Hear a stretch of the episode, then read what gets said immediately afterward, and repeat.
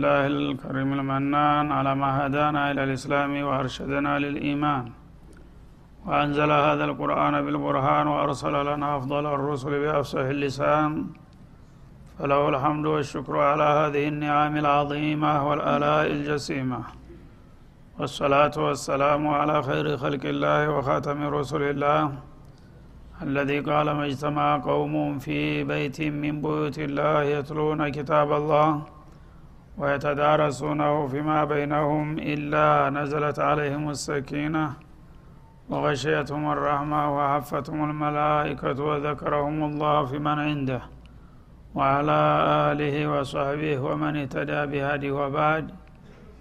فقد وقفنا في درس أمس عند قوله جل وعلا من سورة التوبة ومنهم من عاهد الله لئن آتانا من فضله لنصدقن ولنصدقن ولنكونن من الصالحين. الآية الخامسة والسبعين فلنبدأ من هنا. أعوذ بالله من الشيطان الرجيم. ومنهم من عاهد الله لئن آتانا من فضله لنصدقن لنصدقن ولنكونن من الصالحين. فلما آتاهم من فضله بخلوا به وتولوا وهم معرضون فأعقبهم نفاقا في قلوبهم إلى يوم يلقونه بما أخلفوا الله ما وعدوه وبما وبما كانوا يكذبون. ألم يعلموا أن الله يعلم سرهم ونجواهم وأن الله علام الغيوب؟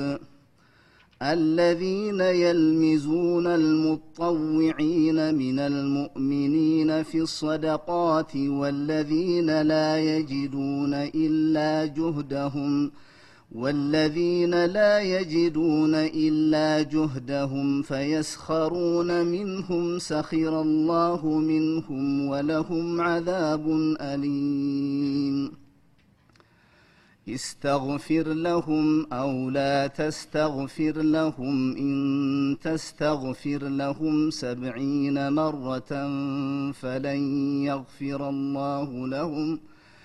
ذلك بأنهم كفروا بالله ورسوله. والله لا يهدي القوم الفاسقين. فرح المخلفون بمقعدهم خلاف رسول الله وكرهوا أن يجاهدوا بأموالهم وكرهوا أن يجاهدوا بأموالهم وأنفسهم في سبيل الله وقالوا لا تنفروا في الحرب قل نار جهنم أشد حرا لو كانوا يفقهون. فليضحكوا قليلا وليبكوا كثيرا جزاء بما كانوا يكسبون.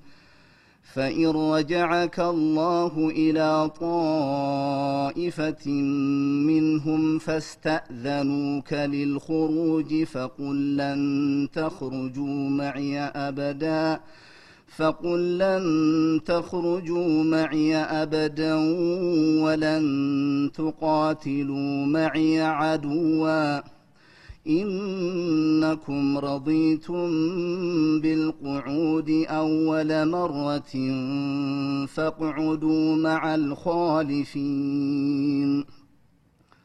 ولا تصل على أحد منهم مات أبدا ولا تقم على قبره. إنهم كفروا بالله ورسوله وماتوا وهم فاسقون. ولا تعجبك أموالهم وأولادهم. إنما يريد الله أن يعذبهم بها في الدنيا وتزهق أنفسهم. وتزهق أنفسهم وهم كافرون. وإذا أنزلت سورة أن آمنوا بالله وجاهدوا مع رسوله استأذنك أولي الطول منهم وإذا أنزلت سورة أن آمنوا بالله وجاهدوا مع رسوله استأذنك أولو الطول منهم وقالوا وقالوا ذرنا نكن مع القاعدين رضوا بأن يكونوا مع الخوالف وطبع على قلوبهم فهم لا يفقهون. لكن الرسول والذين آمنوا معه جاهدوا بأموالهم وأنفسهم وأولئك لهم الخيرات. وأولئك هم المفلحون أعد الله لهم جنات تجري من تحتها الأنهار خالدين فيها ذلك الفوز العظيم وجاء المعذرون من الأعراب ليؤذن لهم وقعد الذين كذبوا الله ورسوله. سيصيب الذين كفروا منهم عذاب أليم. ليس على الضعفاء ولا على المرضى ولا على الذين لا يجدون ما ينفقون حرج إذا نصحوا إذا نصحوا لله ورسوله ما على المحسنين من سبيل. والله غفور رحيم. وما ولا على الذين إذا ما أتوك لتحملهم قلت لا أجد ما أحملكم عليه تولوا. ولا على الذين إذا ما أتوك لتحملهم قلت لا أجد ما أحملكم عليه تولوا. تولوا وأعينهم تفيض من الدمع حزنا ألا يجدوا ما ينفقون. أعوذ بالله السميع العليم من الشيطان الرجيم. ومنهم من عاهد الله لئن آتانا من فضله لنصدقن ولنكونن من الصالحين. የሙናፊቆችን ጉዳይ አሁንም እየቀጠለ ነው ያለው። የተለያዩ ባህርያትና ገጽታዎች ስላሏቸው በተለያየ አቅጣጫ ሰዎች እንዲያውቋቸውና እንዲለዩቸው በማድረግ የማጋለጡን ስራ እየቀጠለበት ነው። ወሚንሁም አሁንም ከነዛ ካስመሳዎችና ካታላዎች መን አሃደ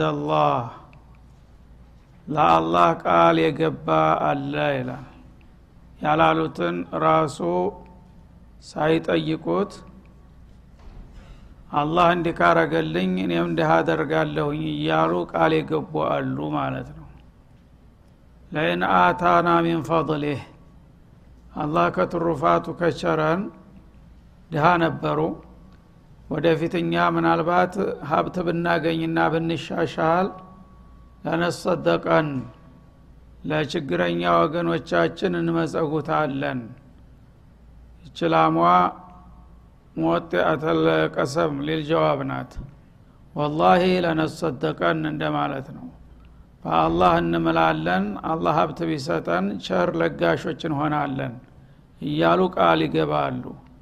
ወለነኩነነ ሚን ሳሊሒን እና እኛ ከደጋጎቹ ባሮቹ እንሆናለን አላህ ገንዘብ ሰሰጠንና ካደግን ለአላህ ስብሓናሁ ወተላ ታማኝ አገልጋዮች ለወገንም ደግሞ ሩህሩሆች ሁነን እንሰራለን ብለው ቃል የገቡና የማሉም አሉባቸው ይላል።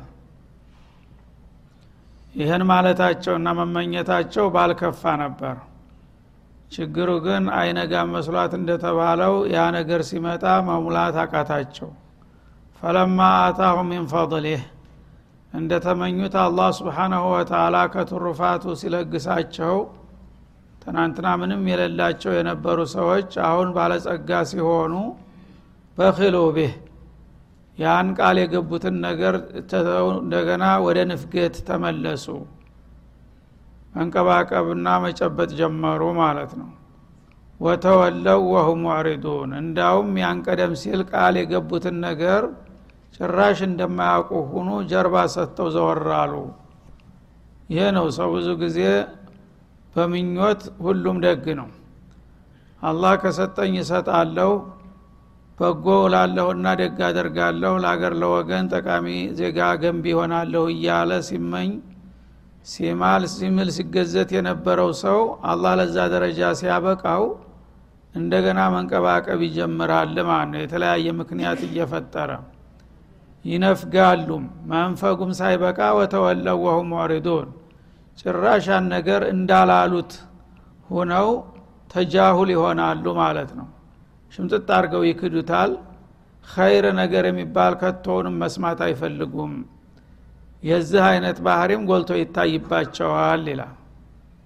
አሁንም እንግዲህ ከሙናፊቆች መገለጫ አንዱ ይሄ ነው። ቀደም ሲል መልካም ሲመኝ የነበረው አላህ ስብሓነ ወተላ ሲሰጠውና ሲያው ሰው እንደገና በመልካም የስራ አካባቢ ዝር ሲል አይታይም። ተሳትፎ የለም ማለት ነው። እንዲህ አይነቶችም መሆናቸውን እወቋቸው ይላል። ፈአዕቀበሁም ኒፋቀን ፊ ቁሉብህም ኢላ የውም ያልቀውነህ ስለዚህ አላህ ስብሓናሁ ወተላ በዚህ ቃል ኪዳናቸውን በማፍረሳቸውና በመወሳለታቸው ሳቢያ በልቦናቸው ውስጥ የንፍቅና በሽታ አስገባባቸው። የንፍቅና ወረርሽኝ እንዲከታተላቸውና እንዲወራቸው አደረገ ይላል። ኢላ የውም ልቅያማ እስተ ቅያማ ቀን ድረስ የማይለቅ የሆነ በሽታ ወረሳቸው። ለምን? ቢማ አክለፉ ላህ ማ ዋአዱህ ለአላህ ቃል የገቡትን ነገር በመጣስና በማፍረሳቸው ሳቢያ። ወቢማ ካኑ የክዚቡን የማይሰሩትን ነገር ደግሞ እንሰራለን ብለው በማዋሸታቸው አላህ ስለተጣላቸው የንፍቅና በሽታ እንዲወርሳቸው አደረገ። ይህ ንፍቅናም ደግሞ አይለቃቸውም። መዘዝ ውስጥ ተቂያማ ቀን ድረስ ይቀጥላል ይላል ማለት ነው። ስለዚህ ሰው ያልጠየቁትን መዘላበድና አይሆንም መስሎት እኔ እንዲህ ቢያርላ ቢሰጠኝ ኑሮ እንዲህ አደርጋለሁኝ ማለት አይገባም አስቀድሞ ማለት ነው ካልክ ደግሞ ያን ነገር መወጣት ግዴታ ነው። ሳትወጣ ከቀረህ ግን ድርብርብ የሆነ በደል ነው የፈጸምከው ማለት ነው። አንደኛ አላህን እንደማታለል ነው ይሄ። ስጠኝና እየኝ እና ምን እንደምሰራ አሳይሃለሁ ብለህ ደም ፍትህ ሲያበቃ ሲሰጥህ ግን ዘወር ታልክ ያው እሱን እንደማት እንደ መሸንገል ይቆጠራል ማለት ነው ሁለተኛ ደግሞ በእሱ ስም ምልዋል ማለት ነው። ለነሱ ሰደቀን የሚለው ወላሂ እንደማለት ይቆጠራልና በአላህ የሆንብኝ መጸውታለሁ አላህ እንደ ሰዎቹ እድል ቢሰጠኝና ሀብታም ቢያደርገኝ እኔ መሻር ያለ ኸይርን በንቃት እሳተፋለሁኝ። ይህን ለማድረግ በጌታ ቃል ገብቻለሁ ብሎ ነበር። ያ በአላህ ስም የገባው ቃል ኪዳንም ፈረሰ ማለት ነው እንደገና ለወገን መልካም አደርጋለሁኝ ያለውንም ወገኖችም የዚህ አይነት ሰውዬ እድል ሲያገኝ በሚያው ጊዜ ድሆች ችግረኞች ተስፋ ይሰማቸዋል። የገሌ ሰው እኮ ጥሩ ሰው ነው ለእኛ ያስባል እና አላህ አቅም ከሰጠኝ አይዟችሁ ብሎናል እያሉ በተስፋ ይጠብቁ ነበር። እነሱንም አሶካቸው ማለት ነው። ይሄ እንግዲህ ድርብርብ የሆነ ግፍና በደል ስለሆነ አላህ በዛ ሳቢያ የንፍቅና በሽታ እንዲጣባቸው አድርጓል እነዚህን ሰዎች። ወቢማ ካኑ የክዚቡን የሚዋሹ በመሆናቸው በአጠቃላይ መጀመሪያውንም ይህን ነገር ማድረግ እንደማይችሉ እያወቁ ነው የተመኙትና ይህ ሁለት ሶስት ድርብርብ የሆነ ወንጀል በመሆኑ አላህ ስብሓናሁ ወተላ አጥብቆ ተቀይሟቸዋል። በዛም ሳቢያ የንፍቅና በሽታ እንዲጣባቸው አድርጓል በማለት ያጋልጣል። እና አሁንም የዛ አይነት ባህሪ የሚታይባቸው ሰዎች ኒፋቅ ያለባቸው መሆኑን ራሳቸው እንዲያስመሰከሩ ነው በአቋማቸው ማለት ነው። አለም ያዕለሙ አያውቁም ምን እነዚያ አስመሳዎች አናላህ ጀለተናኡ አላህ ስብሓናሁ ወተላ ያዕለሙ ሲረሁም ወነጅዋሁም። እነሱ በውስጥ ስሜታቸው የደበቁትንና እንዲሁም ደግሞ ለአቅራቢያ ጓደኞችና ወዳጆቻቸው የሚያሾከሹኩትን ነገር ጌታ በቅርብ የማይሰማና የማይታዘባቸው መሰላቸው ይላል። ወአና ላህ አላሙ ልغዩብ አላህም ስብሓናሁ ወተላ ከሐዋሳት እጅግ የራቁና የተደበቁ የሆኑትን ነገሮች ጠንቅቆ የሚያቅ መሆኑን ረሱና ነው። እንደዚህ እሱን ሊያታልሉና ሊሸነግሉ የሚሞክሩት አይምሰላቸው ራሳቸውን ነው የሚያታልሉት ይላል አላ ስብን ወተላ ሰው እንግዲህ አስቀድሞ የማይችለውንና የማያረገውን ነገር ቃል መግባትና መዘላበድ ራሱን አደጋ ውስጥ መጨመር ነው።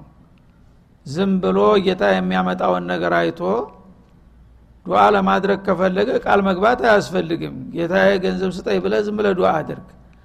ያ ነገር ሲመጣ ግን ሞያ በልብ ነው እንደሚባለው። ትናንትና ምንም ያልነበረኝ ምስኪን አላህ ለዚህ ደረጃ ካበቃኝ አሁን ደግሞ የጌታዬን ወረታ መመለስ አለብኝ። እሱ የሚፈልገውን ነገር ማድረግ አለብኝ ብለህ ራስህ ቃል ሳትገባ ነው ማድረግ ያለብህ። አስቀድመህ ቃል ከገባህ ግን እንሞካከር ማለት ነው። አንተም ስጠኝ እኔም ያው ምላሽ እሰጣለሁ ብለህ ኩንትራት ገብተሃል። በዛ መልክ የተተሰጠ ህዳ ውስጥ ገብተሃል ማለት ነው ያችን ቃልህን ካላከበርክ አላህ ስብሓናሁ ወተላ ወደ አሁኑ በንፍቅና ወረርሽኝ እንድትመታ ያደርግሃል ማለት ነው። ያ ደግሞ ከሳረተ ዱኒያ ወልአኽራ ነው የሚያስከትለው። አለዚነ የልሚዙን አልሙጠውዒን ከዚህ አልፈው ደግሞ የባሰባቸውም አሉ። እነዚያ በመልካም ስራ ንቁ ተሳትፎ የሚያደርጉትን ወገኖቻቸውን የሚተቹና የሚዘልፉ የሆኑም አሉ ደግሞ ይላል ራሳቸው መንፈጋቸውና መቆጠባቸው ሳይበቃቸው ሌሎች እንዲሰጡ የማይወዱና የማይፈቅዱም አሉ ደግሞ። በሌላው ገንዘብ የሚሰስቱ አሉ ከራሳቸው አርፈው ማለት ነው። ሌላ ሰው ኸይር ሲሰራ በአካባቢ ማየት አይፈልጉም። ለምን? የእነሱ ደካማ ጎን እንዳይጋለጥ ማለት ነው። እንግዲህ ጓደኛ ዘመዲ ጎረቤት የሆነ ሰው አንድ መሽሮ አልኸይር ላይ ሲሳተፍ በምታይበት ጊዜ አንተ ተመሳሳይ እድል ካለህ አንተ ትተቻለህ ትጋለጣለህ። እገሌ ይህን ያልሰጠህ እገሌስ ምን አደረገ የሚለው ነገር ይመጣል ማለት ነው። ያ ነገር ስለሚሰማው ያኛውም ሰውዬ እንዳይሰጥ የሚችለውን ጥረት ያደርጋል ማለት ነው። ገንዘብ እኮ በጥንቃቄ መያዝ ያስፈልጋል። አንተ ዝም ብለ በሆነ ባልሆነው ነገር እንትን እያልክ ጥሩ አይደለም እኮ ያንተ አካሄድ ይለዋል ማለት ነው። በእጃ ዙር እንግዲህ አታጋልጠን ነው። አንተ ስትሰጥ ምናልባት ከሱ ዝቅ ያለ ሊሆን ይችላል ብዙ የሚሰጠው እና ነገሌ ይህን ነገሌ የተሻሉትስ ምን አደረጉ የሚለው ጥያቄ ስለሚነሳ ያን ነገር ለማዳከም የልሚዙን አልሙጠውዒን መልካም ስራ የሚሰሩና ንቁ ተሳትፎ የሚያሳዩትን ሰዎች ይተቿቸዋል ይዘልፏቸዋል ይላለ ማለት ነው። የተለያየ ምክንያት ይፈጥራሉ። ስኮ የሰጠው ጉረኛ ስለሆነ ነው መወደድ ስለሚወድ ነው ይላል ደግሞ ለሌሎቹ ማለት ነው። እና አሁን እሱ ለአላህ ብሎ ነው ይህን የሰጠው ለጉራ ለዝና ብሎ እንጂ ለአላህ ብሎ አይደለም በማለት ተሽኪክ በኒያው ሳይቀር ሰው እንዲጠረጥረው ያደርገዋል ማለት ነው። ወለዚነ ላ የጅዱነ ኢላ ጁህደሁም የሰጡት ብቻ አይደሉም የሚተቹት። እንደገና ደግሞ የዕለት ጉርሳቸው ይቅርብን ብለው ራሳቸውን አንጀታቸውን አስረው ምስዋት የሚከፍሉትንም አይምሯቸውን በመተቸት ይላል። በእነሱ ዘንዳ ትክክለኛ ሰው የለም። በሙናፊቅ ዘንድ ማለት ነው? ሁሉም አቃቄር ይወጣለታል። ሀብታሙም ከሰጠ ይሄ ጉረኛ አስመሳይ ተብሎ ይተቻል። ድሃውም ደግሞ ያለችውን ነገር ቆርሶ ቀንሶ ከሰጠ እሱም ደግሞ አሁን ደግሞ እሱ ብሎ መጽዋች መጀመሪያ ለራሱ በበላ ይባላል ማለት ነው። ዳነ? ምንም የሚድን የለም ከነሱ ዘለፋ ማለት ነው። እና ይሄ የወረደበት ምክንያት አብዱራህማን ብኑ አውፍ የሚባሉት ሰሃቢ ያው ታዋቂ ሀብታም ነበሩ። የነ ዑስማን ጓደኛ ነበሩ። እና ነቢዩ አለ ሰላቱ ወሰላም ፊ ሰቢልላህ ታላቅ ዘመቻ ለማዝመት እያስተባበሩ አቅም ያላችሁ ሁሉ ለዚህ ዘመቻ የምትችሉትን አስተዋጽኦ ማድረግ አለባችሁ ብለው ቅስቀሳ አደረጉ። ያነ ሁሉም ሰሃባ በየአቅማቸው የሚችሉትን ሁሉ አመጡ። አብዱራህማን እንግዲህ ያሉ ከሚባሉት ሀብታም ነበሩና አርባ ኡቅያ ወርቅ አመጡ ይባላል። አርባ ወቄት ጥሬ ወርቅ ማለት ነው። ይህ እንግዲህ ከባድ ገንዘብ ነው በአሁኑ ጊዜ። አርባ ወቄት የጥሬ ወርቅ በዝንቢል እንደ እህል ሞልተው አመጡት ወርቁን ማለት ነው። ያንን በሚሰጡ ጊዜ ማ ዩሪዱ አብድራህማን ኢላ ስተና አልሐሰን አሉ። ሌሎቹ የእሱ ቢጤ እንግዲህ ሀብታም የነበሩት ሰዎች አሁን ይሄ እኮ ጉረኛ ለጉራ መግዣ ነው ይሄንን ሁሉ ያመጣው እኛን ሊያሳጥ ነው አሉ። ሌላው ደግሞ ምንም የሌለው ሚስኪን የውምያ እየሰራ ሌሊት እንቅልፉን ትቶ የጉድጓድ ውሃ በንትን ሲያወጣ አድሮ አንድ ጋን ይሞላሉ። ተጉድጓድ ውሃ እያወጡ እያወጡ እንደ በርሚል ነገር ለማከማቻ እዛ ይሞላል። ይህን ያህል ከሞላሃልኝ አንድ ቁና ተምር እሰጥሃለሁ ይህን ያህል ካረግ ሁለት ቁና እሰጥሃለሁ እያሉ ሀብታሞች ይቀጥሯቸዋል ማለት ነው። ያ እጅ ውስጥ የሚላት ድረስ ገመድ እየጎተተ ያንን ውሃ ሲቀዳ አድሮ ሁለት ቁና ተምር አግኝቷል። አንዷን ቁና ተምር ለቤተሰቦቹ አንዷን ደግሞ ፊሰቢልላህ አጋጣሚ ነውና ነቢዩ ያው ገንዘብ አምጡ ብለውናል ብሎ ያችን አንዲት ቁና ገምሶ አመጣ ማለት ነው። እና አላህ ወረሱለሁ ለገኒያኒ አን አቢ አቂል አሉት። እሱን ደግሞ አቡ አቂል ብሎ መጽዋች ደግሞ እና ያንተን ቁና አንድ ቁና ተምር አላህ ምን ሊያረግበት ነው አሉ። ስብናላህ የረገመው ሰው ያድረስ ነው ለራሳቸው እንግዲህ ትንሽም ትልቅም አልሰጡም። ግን የሰጡት ሰዎች ሀብታሞችም ጉረኛች ተባሉ። ድሆችም ደግሞ እሱ ብሎ መጽዋች የቆመት ማጣ ነገ እኮ ሊሰማራ ነው እያሉ ይዘልፏቸዋልና ይለክፏቸዋል ይላል ላየጅዱነ ኢላ ጁህደሁም በቤታቸው ያው ወዳውኑ ላባቸው አንጠብጥበው በየውምያ ያገኟትን ነገር እንጂ ሌላ ተቀማጭ ገንዘብ የሌላቸው እንኳን ሳይቀሩ በኢማናቸው እኔ ይችንስ ቢሆን ለምን አልሰጥም ብለው የሰጡትን ምስኪኖች ወገኖች እንኳን አይምሯቸውም ወይ ንቀው እንኳን አያልፏቸውም። እነሱም በዘለፋው ዱላ ይመታሉ አብረው ይላል። ፈየስኸሩነ ሚንሁም ከሀብታሞቹም ከድሃዎቹም ይሳለቁባቸዋል። ሁሉንም ያው በህምየት ይዘለዝላሉ ማለት ነው። ሰኽር አላሁ ሚንሁም። አላህ እነሱን ተሳለቀባቸው ይላል። አላህ የስተዚኡ ቢህም እንዳለው ሱረት ልበቀራ ላይ የስራቸውን ይሰጣቸዋል። እንግዲህ የኔ ወዳጆች ሀብታሞችም እንደ ሀብታሞች ሲሳተፉ ድሆችም ደግሞ ባለ አቅማቸው እንካፈላለን ብለው ሲሞክሩ በእነዚህ መናጢቀመኞች የሚዘለፉና የሚሰደቡ ከሆነ እነሱ ቢቀልዱባቸውም እኔ ግን በእነዚህ ሙናፊቆች እቀልድባቸዋለሁ። ሳያስቡት አላሰቡት አደጋ ላይ ጥላቸውና መሳቅ ያረጋቸዋለሁ አለ።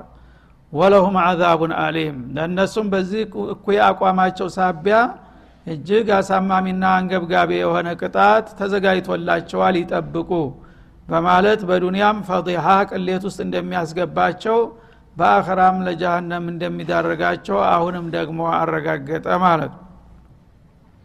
ስለዚህ የዚህ አይነት ባህሪ ያላቸው ሰዎች አሁንም ራሳቸውን መገምገምና ስተታቸውን ማረም አለባቸው ተመምሸቱ በፊት። እና ሰው ሳያቀው ብዙ ጊዜ በላው ላይ ያለ ደካማ ጎና አይታየውም።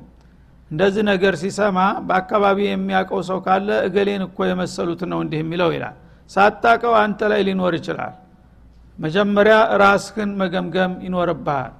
ስለዚህ ዑመር ብኑ ልከጣብ ረዲላሁ አንሁ አርዳህ አሚር አልሙእሚኒን ሁነው እያሉ የዑመር ቁዋ የዑመር ኢማን የዑመር ጀብዱ ተቆጥሮ ተሰፍሮ አይዘለቅም።